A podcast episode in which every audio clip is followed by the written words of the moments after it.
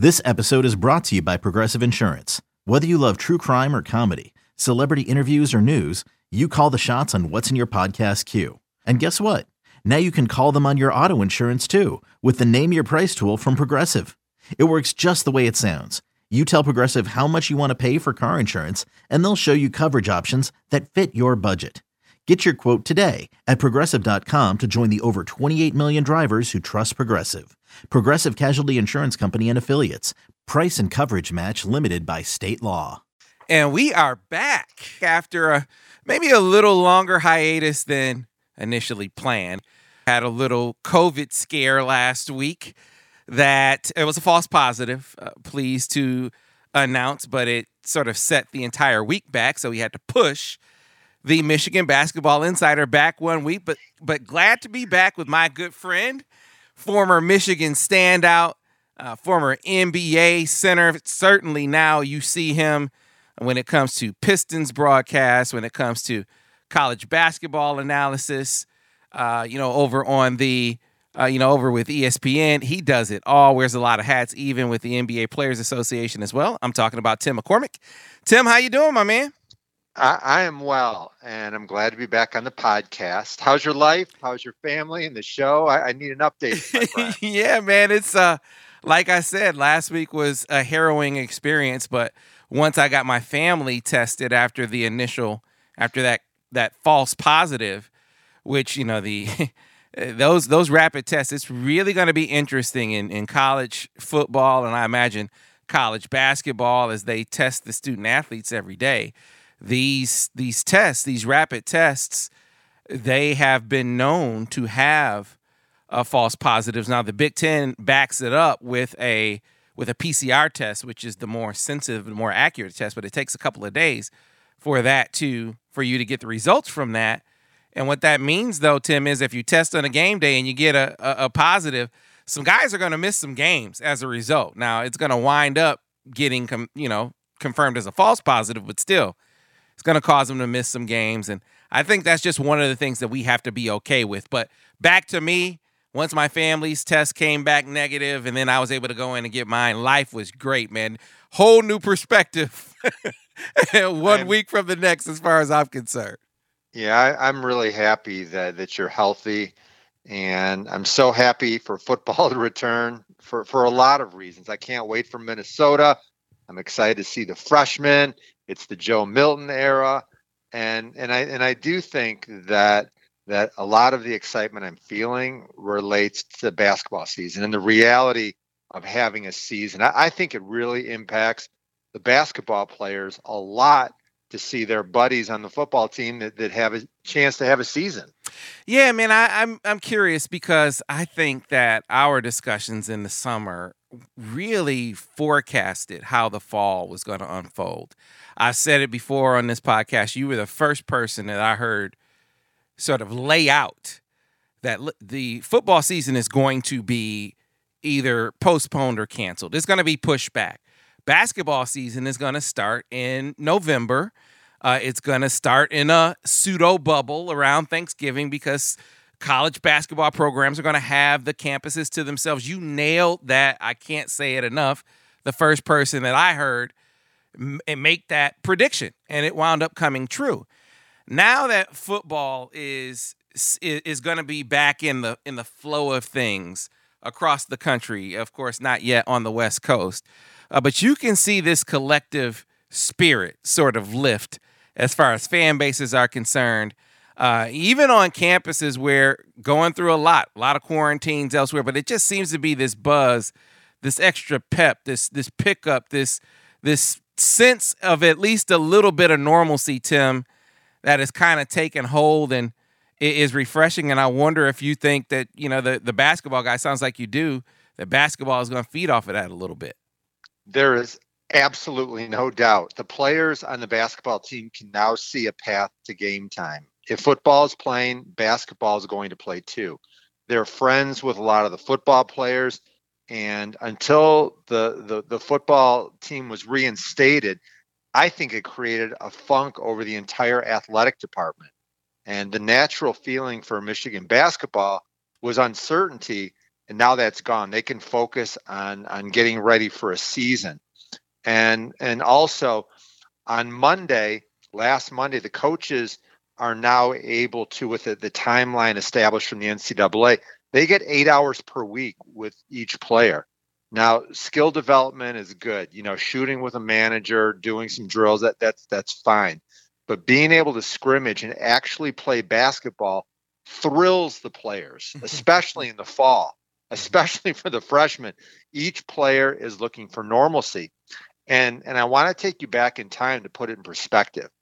March 8th, 12 o'clock, College Park. Michigan lost to Maryland. Sam, that was 199 days ago. Wow. Yeah, Franz had 15. He's had no basketball for 7 months. And so I think that the basketball games are a catalyst. It's great news for everybody. And they're taking it very, very serious. I know that every fall I like to go and watch a practice. I want to watch a couple practice, watch a scrimmage, watch the individual war, check out the freshmen. Sam, those doors are locked. You can't get in. There are no outsiders. Ward Manuel laid down the hammer and said, no outsiders. So, I'm very, very fired up for this season though. Yeah, I mean, I guess my one concern, it has nothing to do with health, but we keep, another day, another week passes. I see these NCAA waivers for immediate eligibility being processed left and right across sports, football and basketball. And I keep wondering, what in the heck is the holdup when it comes to Chaundee Brown? I mean, I don't know why the timeline for that is elongated.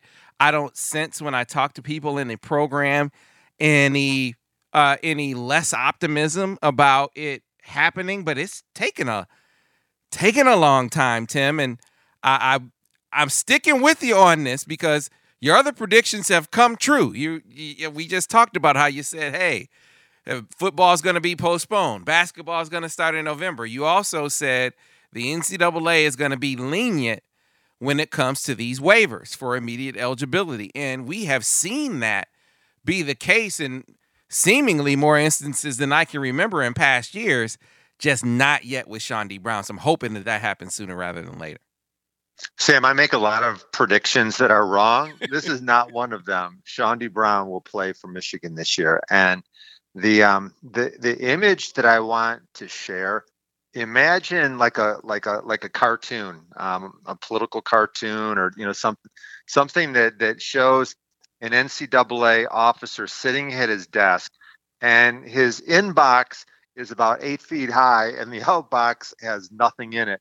I think they are so overloaded with everything else, and there's still plenty of time for the season. And I also think that Michigan was a little bit slow in getting his appeal in. Mm-hmm. I don't think that's going to be any problem at all. Right. Yeah.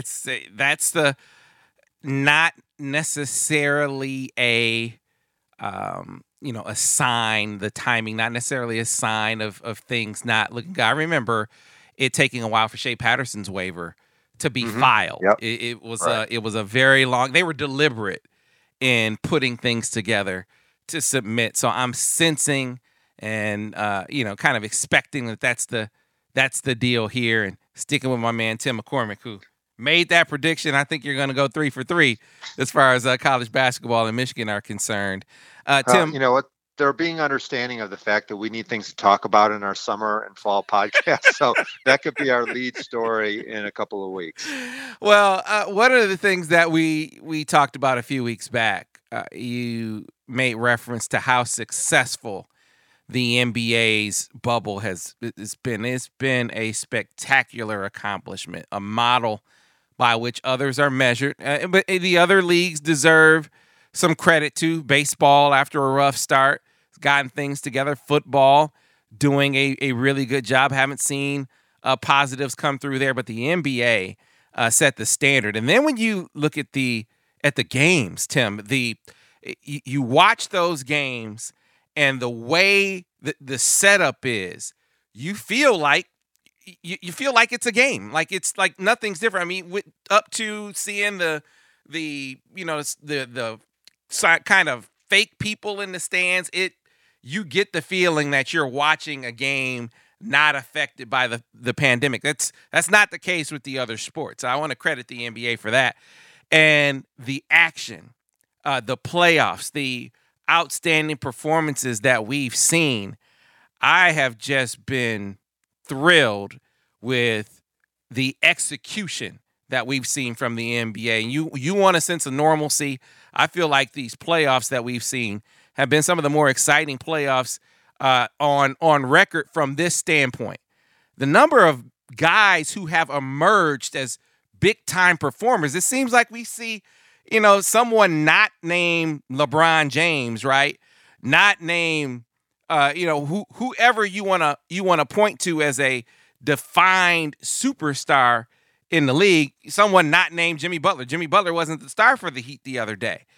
You look around and we're seeing game after game like that in the NBA, and that has made it really, really fun to watch.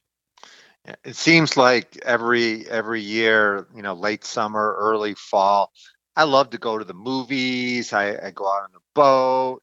I read a book. I'm obsessed with NBA playoffs right now. I love what they've done in the bubble. Kudos to the players. They're away from their family. They're in a hotel.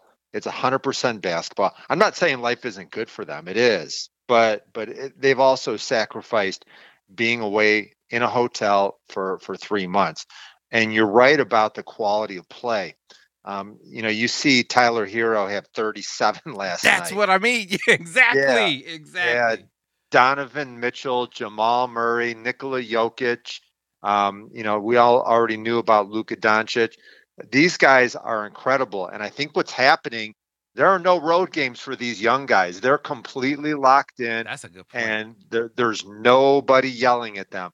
You know, if last night's game was in Boston, I think the Celtics win, and Tyler Herro does not have 37 points. Yeah, the guys that you mentioned are exactly my point. When you think Denver, normally you think Jokic. You think that he's the star. Suddenly Jamal Murray.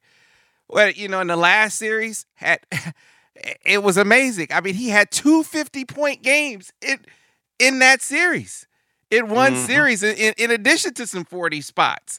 And you go in there, you think Donovan Mitchell is the young guard that you need to look to. And here, Jamal Murray emerges. You mentioned Herro last night. It's like, man, what?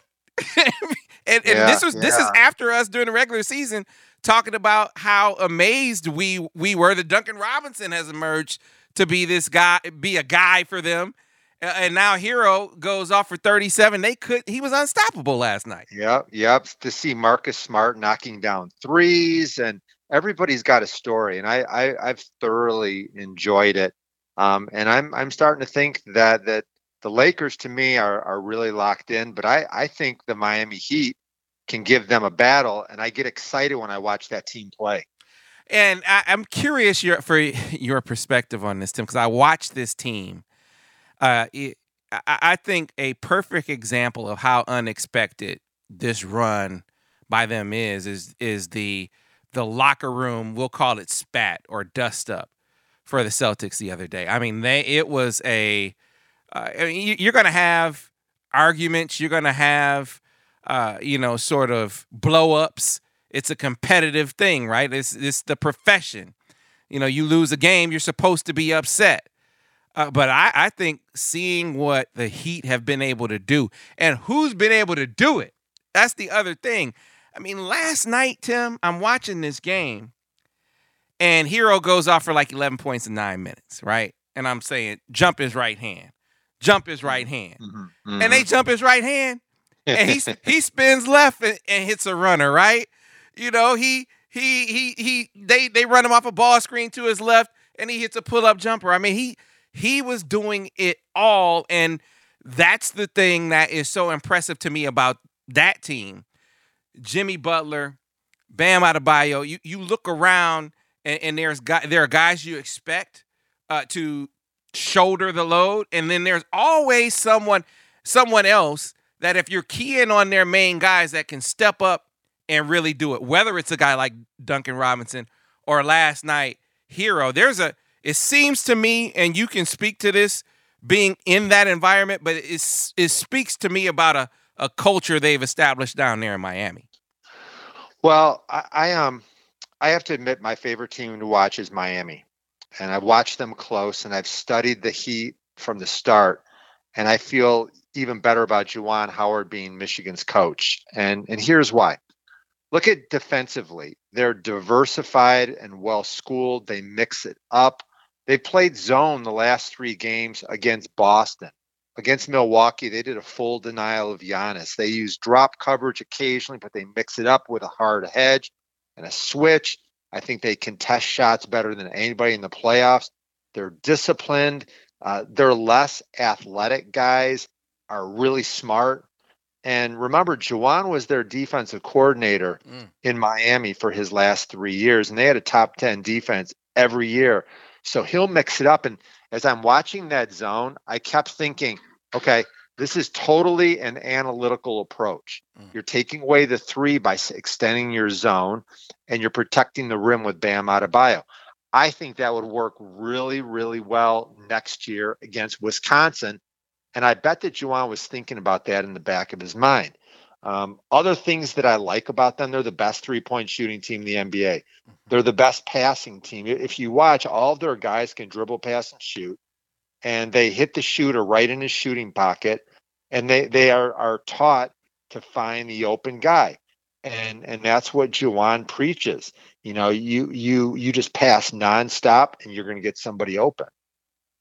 Yeah, you look around and, again, if you're Jimmy Butler, and I admit to being a little puzzled that was the franchise that he wound up with, because I'm like, man, you know, I just don't see the winning formula. It seems, Tim, and you're in the game, you're in the NBA. The winning formula seems to be you got to have at least two superstars together, right? Two and a half superstars, and I'm looking around and saying, who's that guy that is Jimmy Butler's equal? He's not on a franchise that on paper where you look at it and you say, there is a guy that is at Jimmy Butler's level of talent. I mean, they have some really, really talented guys, but you look at it on paper and it just doesn't add up like you see it on some of these other squads. But yet you have seen all of the other parts sort of elevate their play. And some of them have emerged to have star-like turns. And that, to me, is an amazing... I keep talking about culture, and you talk about the unselfishness that's been bred there, the work ethic that has been bred there, and the commitment to the other end of the floor. That's another piece that I think can't be emphasized enough. No, you're right. And there's a lot of facets that I watch with Miami, and I think of Juwan. First of all, Bam Adebayo is emerging as close to being a top five center. Mm-hmm. He was Juwan's project, and he gets better every time. He helped bring him, to Miami. I think he's just spent a lot of time with him. So talent development is huge. It's a skill as a coach to be able to find the right players and develop them. Look at Kendrick Nunn. Not a huge role now, but he was a Rookie of the Year candidate. Tyler Herro. Where was he drafted? Tyler was number 13. Duncan Robinson, 55. If you look at Bam Adebayo, 14. Mm-hmm. That's crazy to me, right? that those players were found after 10. And you don't need anything else other than to watch Duncan Robinson. He's in unbelievable shape. He's improved off the dribble, and they've built his confidence. And another thing that I think is really important, and you know, one of my greatest heroes, my dad, Bo Schembechler, and Pat Riley. Pat Riley was my coach in New York, and I idolized that guy. And he had the hardest practices that I've ever seen or ever experienced. And he always said the same thing: we are going to be the hardest working, most professional, most disciplined team in the NBA. And so that's that culture you're talking about, man. They go hard, and everybody in the league knows that Eric Spoelstra has long, hard practices. And it kind of reminds me of a practice I attended in Ann Arbor. I think it was early January, and Michigan was playing Purdue on a Thursday night. So on Wednesday, I went up to watch practice. Practice was pretty late, and they went for about 2 hours and 15 minutes really hard. And I thought, man, this is a bad idea. You know, Purdue is playing well. That's a tough team. Michigan's going to get worn out by this practice. And instead, Michigan won by scoring 22 in a 5-minute overtime period. They wore down Purdue, same as Pat Riley, same as Eric Spoelstra. That's where Juwan Howard developed this, from those guys.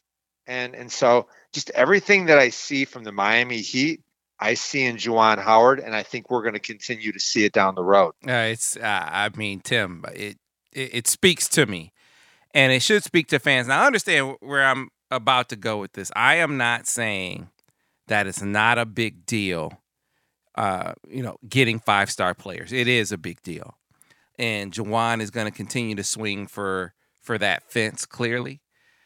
There are five-star targets that are left on the board. I spoke to Chet Holmgren's dad, Dave, recently. One of the reasons why they're prolonging things. He said, if we can't take visits here in the fall and the dead period has been extended through the end of the year, he said, we're going to push to the late period so we can visit more schools, including Michigan. So he's left on the board. Efton Reed's left on the board. Charles Bediako is left on the board. So what I'm about to say is not minimizing the significance of adding five stars. My point in looking at the Miami Heat and talking about Jimmy Butler going to a team where there aren't, at least on paper when he gets there, guys that are seemingly on that level, they were able to grow those guys up over time. And that's why when I look at what Juwan Howard has landed on the recruiting trail to this point, Tim, the foundation he's laid with players that are in the 30 to 100 range, players that are going to be here at least 2-3 years, guys that you grow up in time. And while they aren't necessarily, NBA first round draft pick consideration, one and done guys coming in the door, they have the sort of talent and upside where over time you can develop them into that. Again, still saying you want to go out there and get those five stars. But I definitely see a blueprint where, and even John Beilein is an example of this, where you can get guys, if you can develop them, you can still be one of the upper echelon teams. And if you can get those five stars to punctuate it, man, that puts you on another level too. Hey, well said. Very well said. And I saw the message boards. I read the response on social media when Harrison Ingram went to Stanford instead of Michigan. He's a five-star wing. Some people are concerned that Juwan can't close the deal on the five stars. I think it's ridiculous, and there's no reason for concern. I also would rather have a 4-star for 3 years than a 5-star for 1. Now, I don't know about you, Sam. I never thought Ingram would choose Michigan, especially because Michigan already has Kobe Bufkin and Isaiah Barnes that can play the same position as Ingram. Now, here's the problem for Juwan. And when you're looking at most five stars, when they choose a school, they're going to do one of two things. They're either going to go to a non-power like Stanford, where there's not a ton of competition for minutes and shots. They go there for 1 year, and then they're off to the NBA. The other option is you want to go to the blue blood. You want to go to Duke or Carolina or Kansas or Arizona and maybe compete for a national championship and surround yourself with a lot of talent. The key for Michigan is they don't need Ingram. They have a point guard in Frankie Collins, right? And they've got wings like Bufkin and Barnes, and they've got Will Shetter at the 4. They need a 5. They don't need Harrison Ingram. They need Chet Holmgren, number one player. I wouldn't be surprised to see him go to Michigan, but he's probably more favored to go to Minnesota, right? Stay at home. I think it'll be interesting to see what happens with their head coach. I kind of like Gonzaga there, based on their track record for the kind of player that Chet is. I mean, you think most recently probably Killian Tilly would be the one that I think of, that long, skilled guy. Because it's funny. His dad is like, hey, man, they keep calling my son a 5. because he's a 7-footer, but he said, you know, his game. He's a three. Right, exactly. His game is like, hey, he wants to be able to be featured in a way where his skill set, his unique skill set is utilized. He has a teammate who probably won't be there if he were to go to Gonzaga and Jalen Suggs, who's a 5-star. So I like them, but again, Michigan with a puncher's chance there if they get him on campus like he plans to be sometime in the winter or spring. But you got the other fives that you're talking about. Efton Reed, a 5-star big man, really interested in Michigan. Charles Bediako, Michigan in a very good position with him, Canadian guy. You know, there's still a 5-star wing in Caleb Houston that, you know, is very close with Charles, that Michigan is trying to work that angle.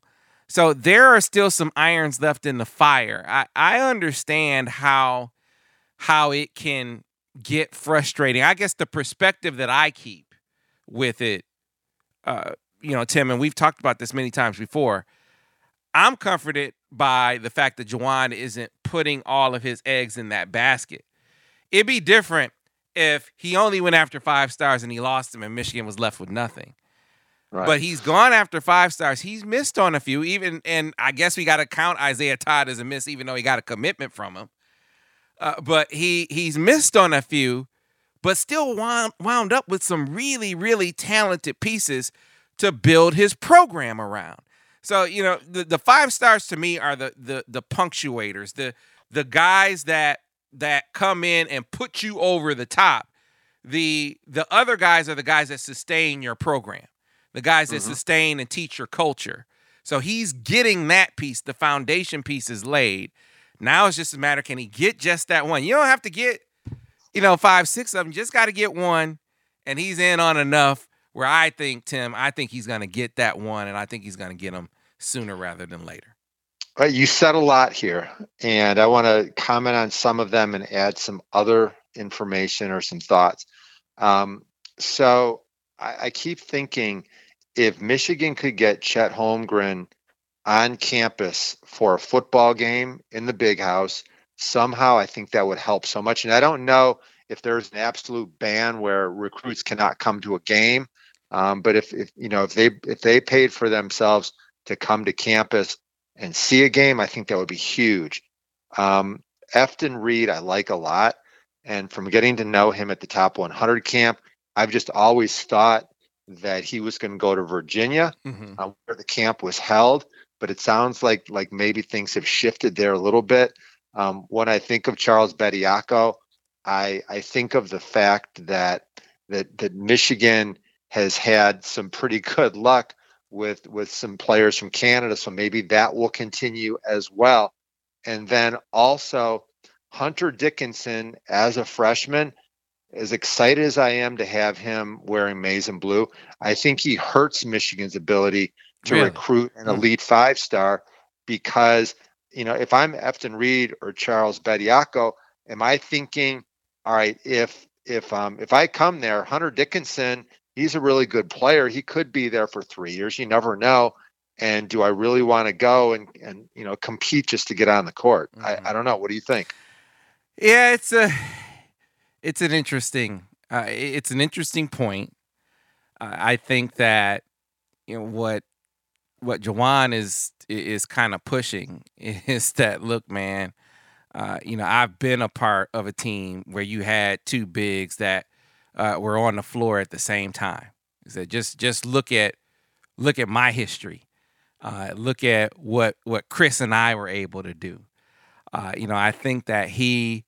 You know, the high-low game, the traditional, you know, the traditional aspects of play when you have bigs, and certainly when you have two bigs, I think those are things that he can emphasize. Is it a limiting factor when you're talking about guys that follow one another in the class? Potentially, I haven't heard it be that to this point, but I acknowledge that it could be, Tim. I mean, if they wind up missing on both of those guys, maybe that would be one of the issues. But as it stands, I think Juwan has enough experience both as a player and certainly as a coach to be able to say, hey, man, you know, we can all eat. we can all eat this game. Yeah. It's enough to go around for all of us. If Michigan does not get any of those elite five-star guys, once again, I have no problem taking a 3 or a 4-star like a Franz or Isaiah Livers and develop them into a 5-star. And then also, I would imagine that Juwan Howard has a list, the length of his arm, of top prospect big men that would love to come to Michigan. A name that I'll point out is John Teske, and he left with Xavier Simpson as the winningest player in program history. So if you surround a good big guy, maybe not an elite big guy, you can still win at the highest level if you surround him with talent. Absolutely is the case. So it'll be interesting to see how that plays out. And I agree with you. It's way too soon. I think Michigan had a shot at Harrison Ingram. I did because I felt like the academic athletic balance was on par with what he was really looking for. At the same time, I certainly got a feel for the increased sort of availability, the greater number of minutes that would be available to him elsewhere. Definitely more crowded here when you talk about ball handlers and wings. And he's not, I haven't heard anyone that called Harrison Ingram a 1-and-done or even a 2-and-done for that. I mean, 2-and-done at the least. So, you know, a 2 to 3 year player, and that being the case, you know, the opportunity to be featured more, to have more of a, or less of a interference with the role that he sees carved out for himself, I can see Stanford having a greater appeal there. So, yeah, I see that. I admittedly have never seen Harrison Ingram play. I'm just saying that if I was a recruit and I'm thinking the most important thing to me is to get on the court and develop my skills and get a great education, I completely support going to Stanford. Right. Yeah. Right. It's one of my favorite places in the world. But I will say this, if I was looking at Michigan, I would say, gosh, if I go there and I'm not, you know, ready from the start, I know that they're always looking to upgrade their roster. Right. It's an NBA approach.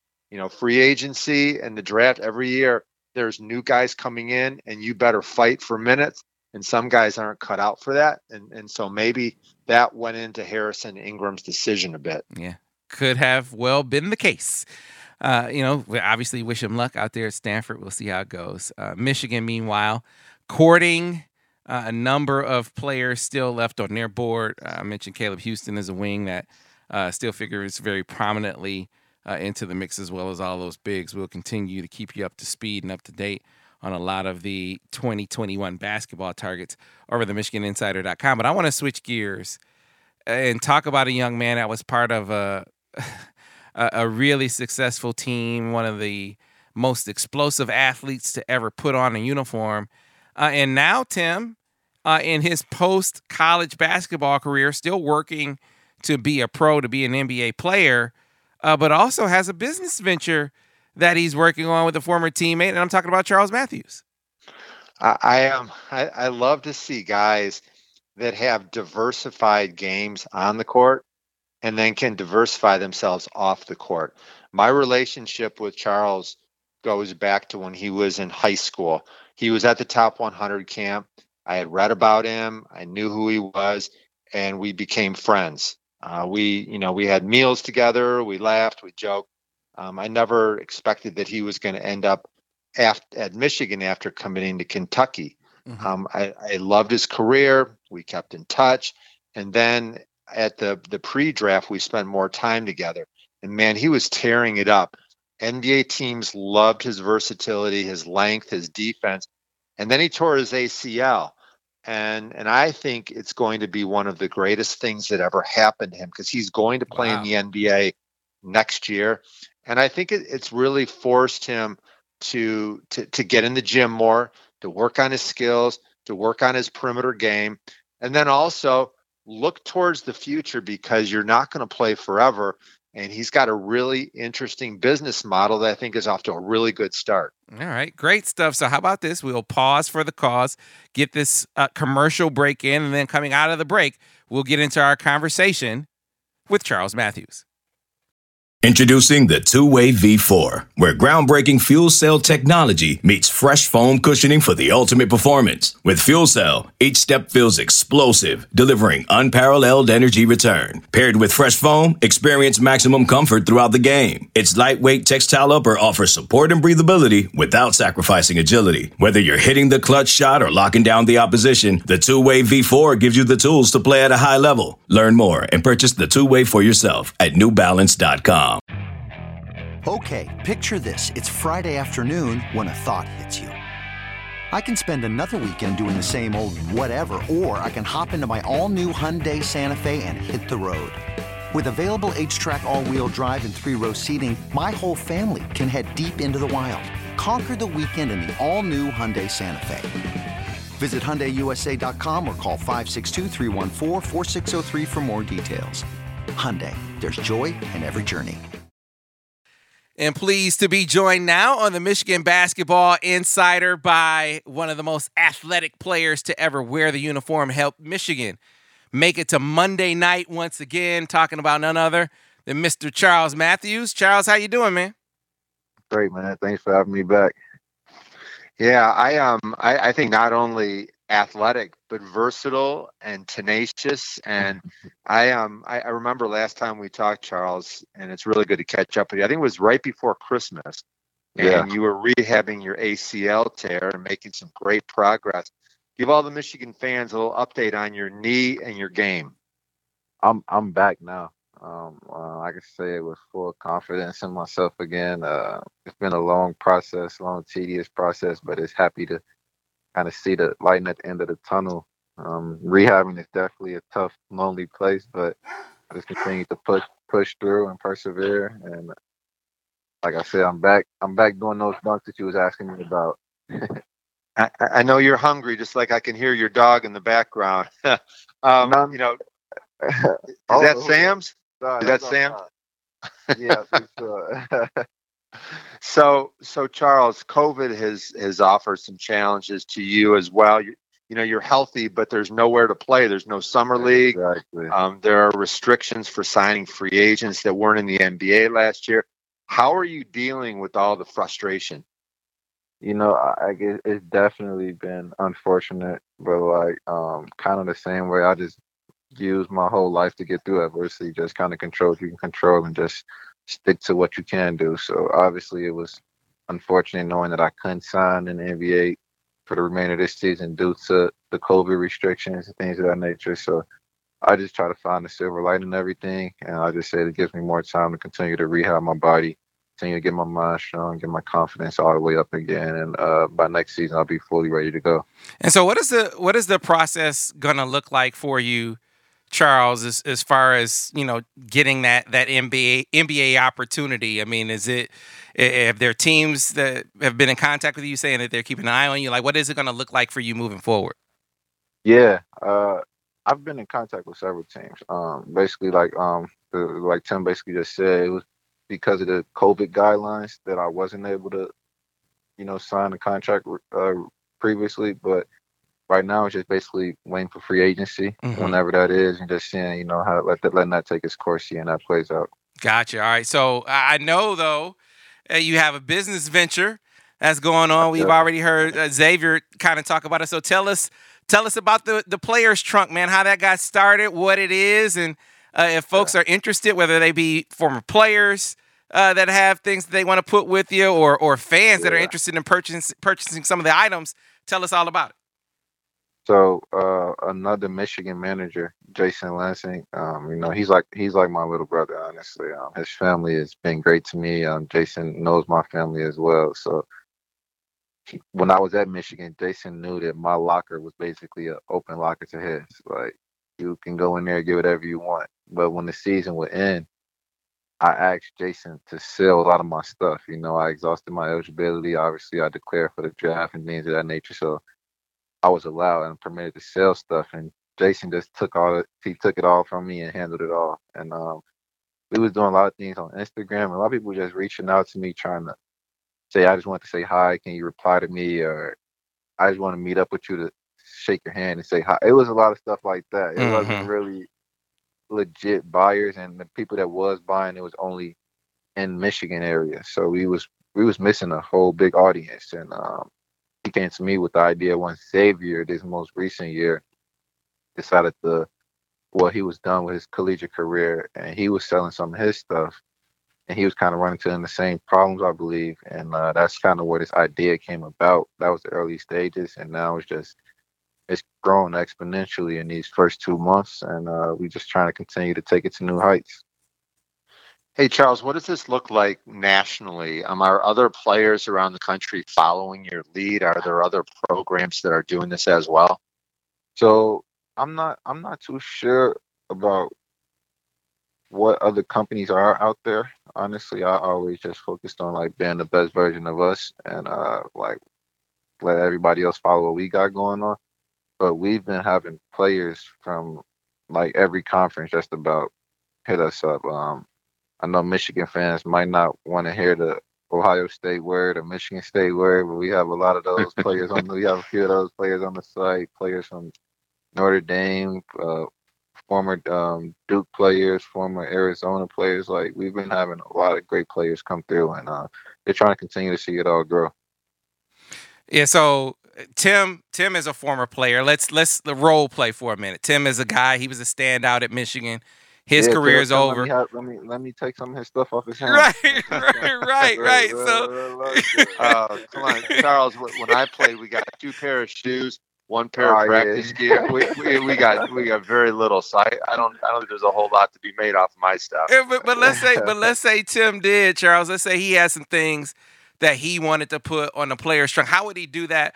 How would he get in contact with you guys? And then for me as a patron, as a fan, I want to buy some things. I want to buy some, a Charles Matthews jersey. I want to buy, one of X's, a pair of shoes from X. How can I see what you guys have to offer on the player's trunk? Where would I go? Okay, so I'm going to answer your question first as the potential buyer, correct? Right. So we've been doing a lot of countdowns recently. So a lot of fans, like we have a newsletter that we send out updates to the fans. We have an Instagram page at the Players Trunk. We have a Twitter page at the Players Trunk and Facebook. But we've been doing these countdowns that kind of let fans stay on board and see exactly when the player items are dropping, because it has been high demand that a lot of these items are selling out as soon as we like release them on the website. So we've been doing these countdowns and things of that nature. And just the other day, we had somebody saying they have 3 computers up and running, refreshing, waiting for Xavier's stuff to drop.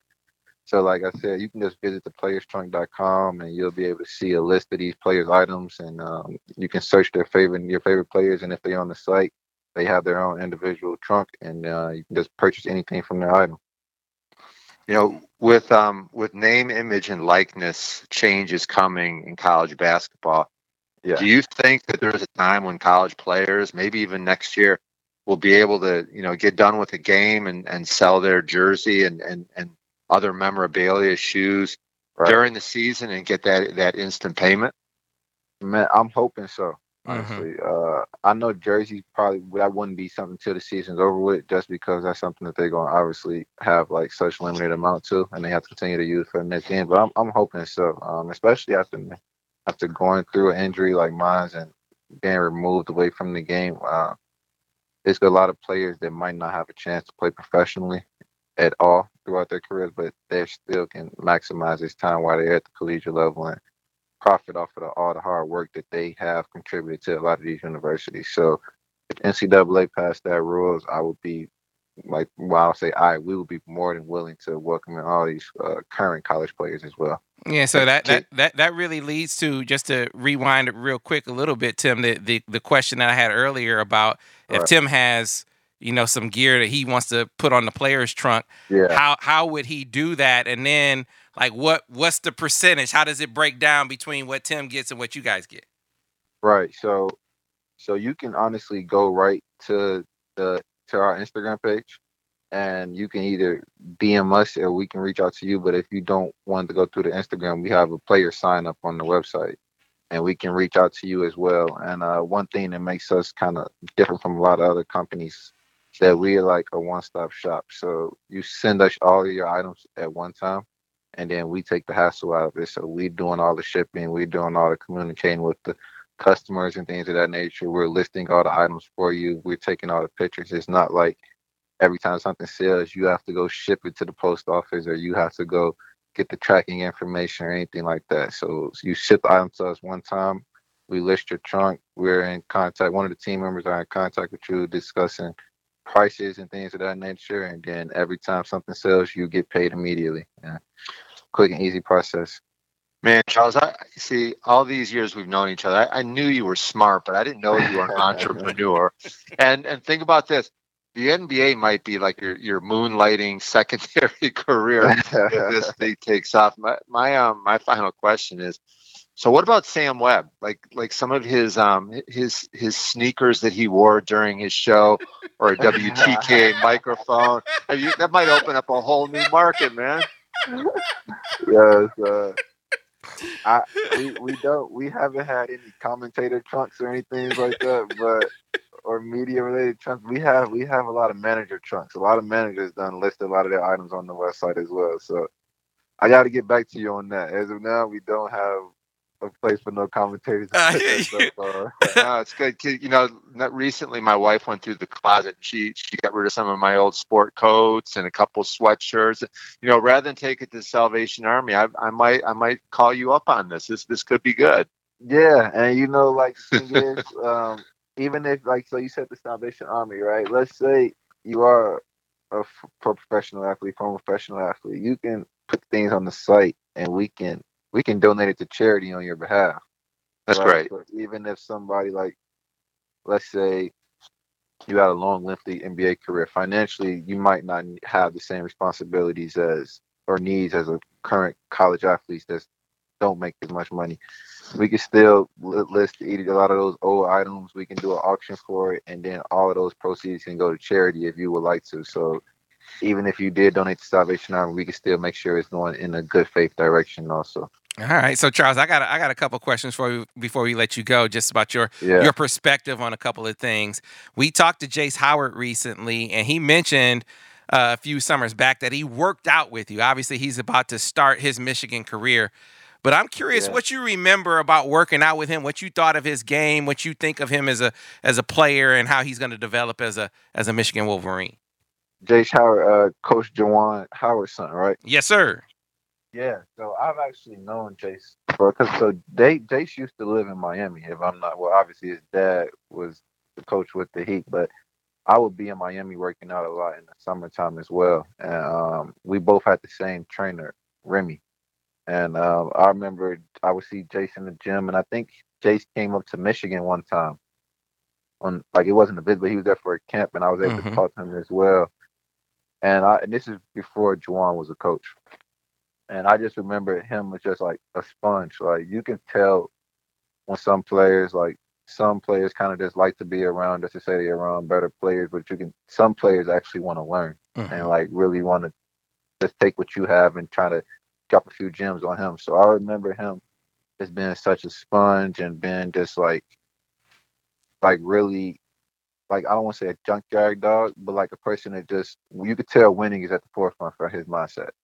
Mm-hmm. And, when I did see him play in the camp as well, it was just he diving on the floor, he getting out in transition. And guys like that, you always find a way on a team because those are the things that it might not be as glamorized, but they do whatever it can to help the team win. So I got a lot of respect for him. Obviously, I have a lot of respect for his father as well. So I'm happy to see that he is following his father's footsteps, attending Michigan, and I'm always rooting for us, no matter what. Yeah, man, that's one of those game-recognized sort of comments because, exactly. You know, you what you just laid out is what everyone who watches Jace play, they talk about that he's that guy that's going to do whatever it is you need, dive on the floor, play some defense, get a rebound, score. Yeah. Whatever you need, whatever gap you need him to fill in, that's what he's going to do. I'm also curious, Charles, you as a player, I mean, one of the things that we see both on the college and the pro levels, we see guys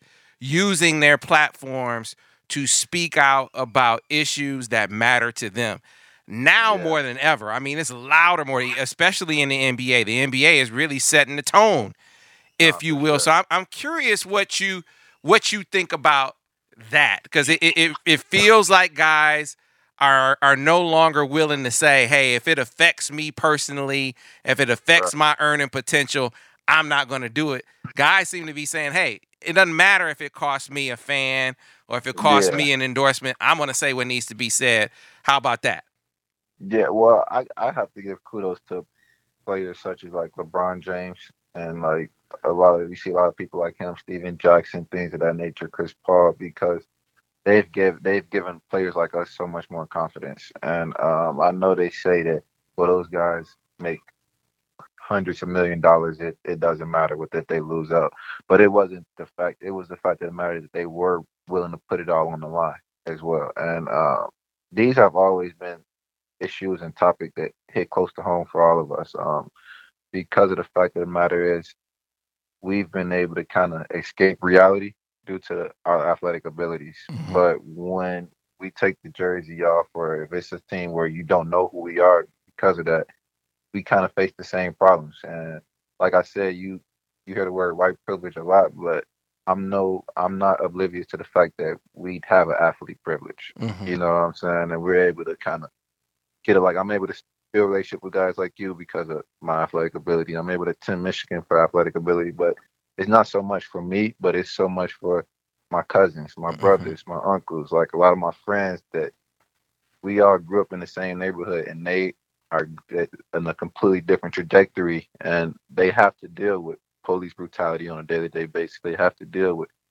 racism and systemic racism. So the fact that I do have a larger audience, I do have a platform, I just want to continue to raise awareness. I'm extremely young still, so I don't have all the answers. I don't have all the solutions, but I'm trying, and I'm just using what I can.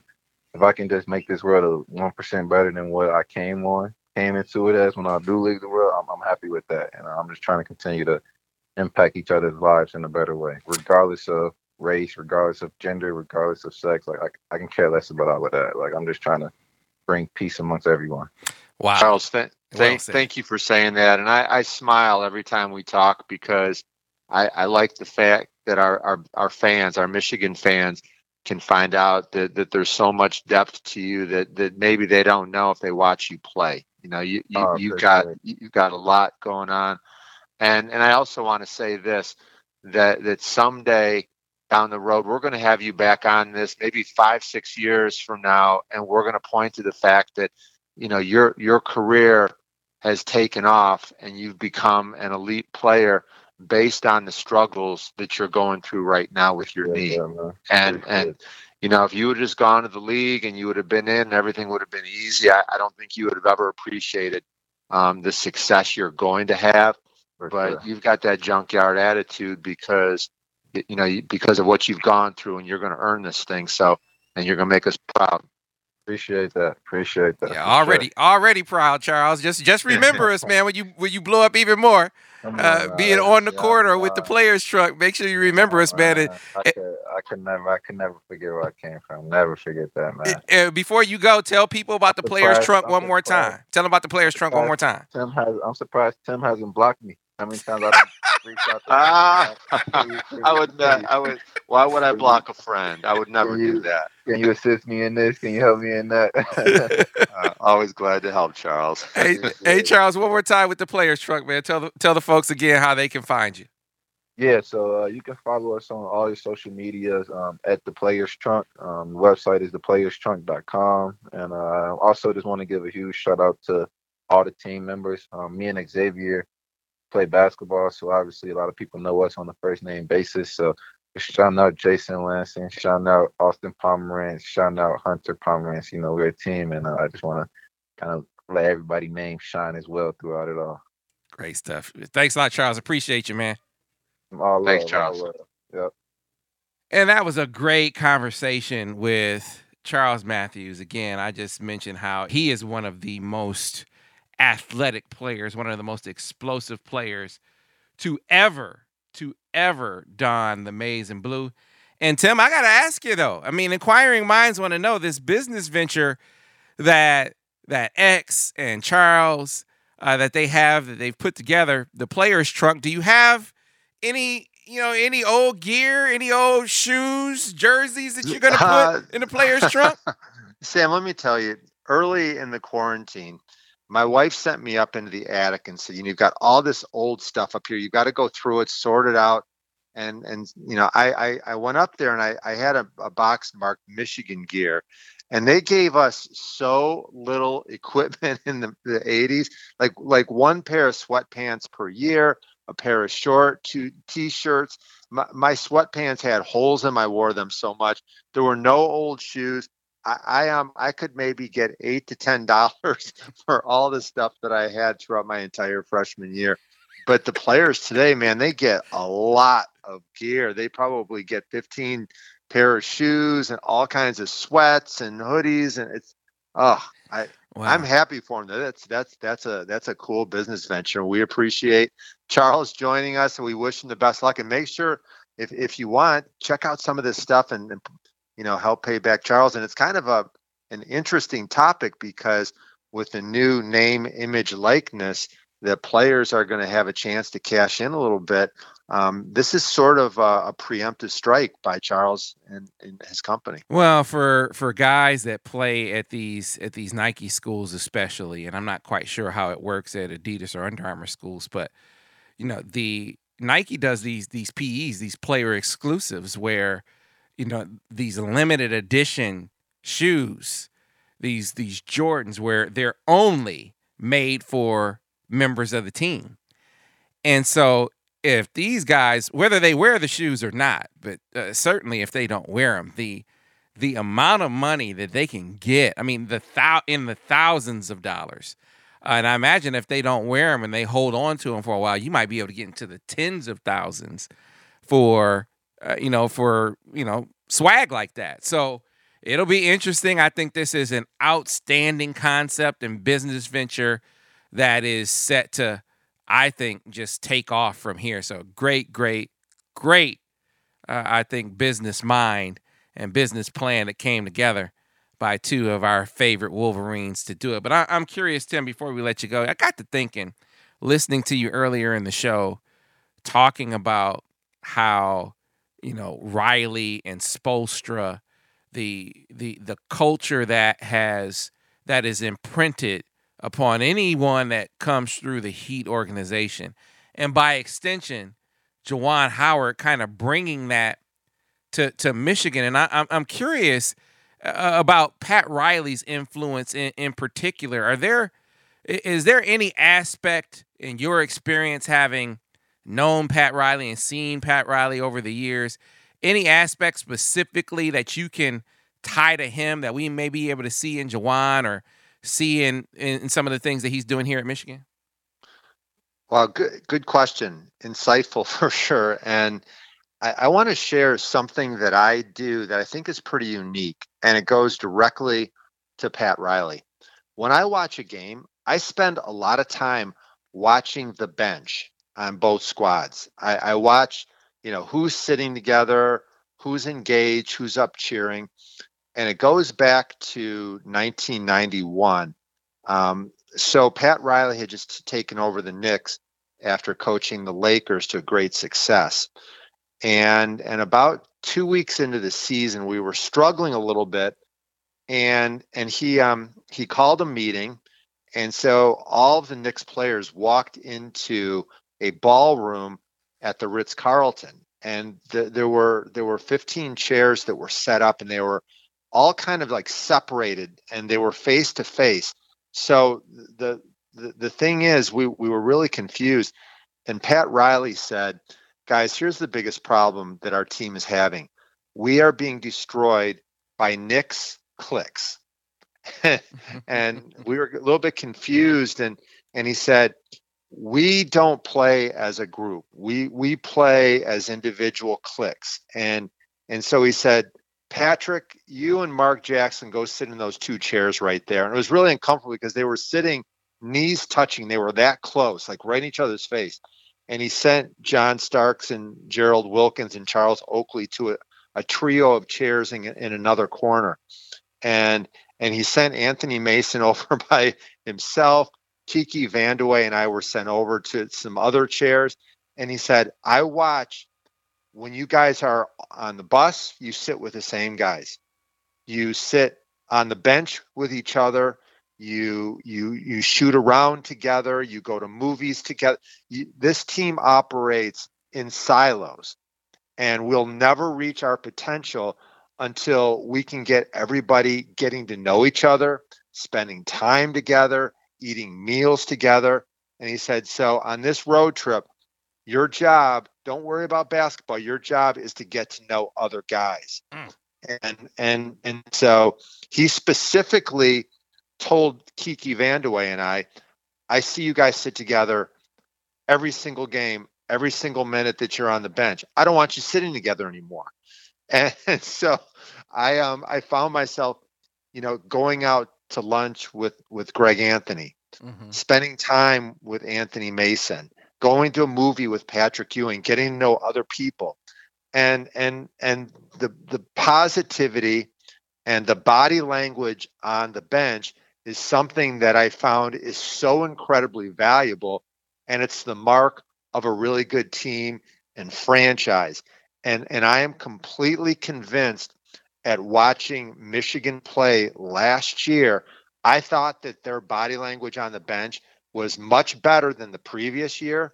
And I think that Pat Riley's influence on Eric Spoelstra's influence on Juwan Howard taught him the value of making sure everybody is equal, everybody is engaged, and you stay away from the cliques. Get to know everybody, and you'll have a better team. Man, that is some great stuff. So here's what I want to know, Tim. Between John Starks, Charles Oakley, Xavier McDaniel, and Anthony Mason, did you learn how to throw a good elbow, man? So that's actually a really funny lead in, because I watched Charles Oakley is a good guy, and I watched him on Dancing with the Stars, and he didn't have a lot of finesse in his game when he played, and he doesn't have a lot of finesse in his dancing. But when I got traded to New York, I was covering Charles Oakley in practice every single day. And he was just beating the heck out of me. He's so physical. He's relentless, throwing elbows. And we didn't like each other. We didn't talk. And all of a sudden, a couple weeks in, I thought he cheap shotted me, and I kind of swung my arm around and I hit him above the eye with my forearm and just split his eye open. And there was blood everywhere, and they kind of helped him off. And he gave me a look like, okay, tomorrow you die. And so the next day I came in, and there was Oakley, and he walked up to me, and I thought, okay, I guess we're going to fight. and so he said, hey, Tim, have you seen the new Sylvester Stallone movie? And it caught me off guard. I said, yeah, I liked it. What'd you think? And we started talking about it. And from that point on, we were really good friends. You earned his respect. I think by hitting him, I earned his respect. And he thought, okay, Tim might not be the toughest guy in the league. He's not as tough as Xavier McDaniel, but I can trust him. I can go to war with him. And that's my favorite Charles Oakley story. It's a great story. But people talk about the Pistons, the bad boys. That Knicks team, listen to the guys that I just laid out. Oakley, Starks, McDaniel, and Mason. There weren't more, we'll just call them physical. We won't say dirty. We'll just say physical. There wasn't a more physical group of players in the NBA, and I'll add the Pistons to that mix. No, Anthony Mason was the player I always thought was most likely to be able to play in the NFL. He could have been a defensive end. He was so athletic and tough and physical and strong. That Knicks team was really tough. Absolutely. Well, Tim, hey, they tried to mess with you. Charles Oakley tried to punk you. And you said, hey, take that, Charles. And you wound up earning his respect. Be careful when you hang around me, Sam. You just never know. Hey, man, I feel even safer hanging around you now, Tim. Absolutely. Well, hey, as always, my friend, the podcast is a true joy. I appreciate you. I appreciate the fact that we are so close to the season that you predicted would be here. I did kind of lose a little faith there for a minute, thinking that everything in the fall was going to be canceled, but you turned out to be right. And so we're getting ever so close to the start of the basketball season, but the football season is even closer. So we'll be here to bring you up to it and certainly talk more Michigan basketball on the Michigan Basketball Insider. It was a very bright shining light, Sarajevo, and they needed to kill that light. From producers Matt Damon and Ben Affleck, explore how art and music sustained hope during the siege of Sarajevo, thanks in part to humanitarians and the band U2. U2, they represent a personification of our resistance. The Hollywood Reporter hails Kiss the Future, moving and inspirational. Kiss the Future! Viva Sarajevo! Kiss the Future, new documentary now streaming exclusively on Paramount+. Go to Paramount+ to try it free. Terms apply.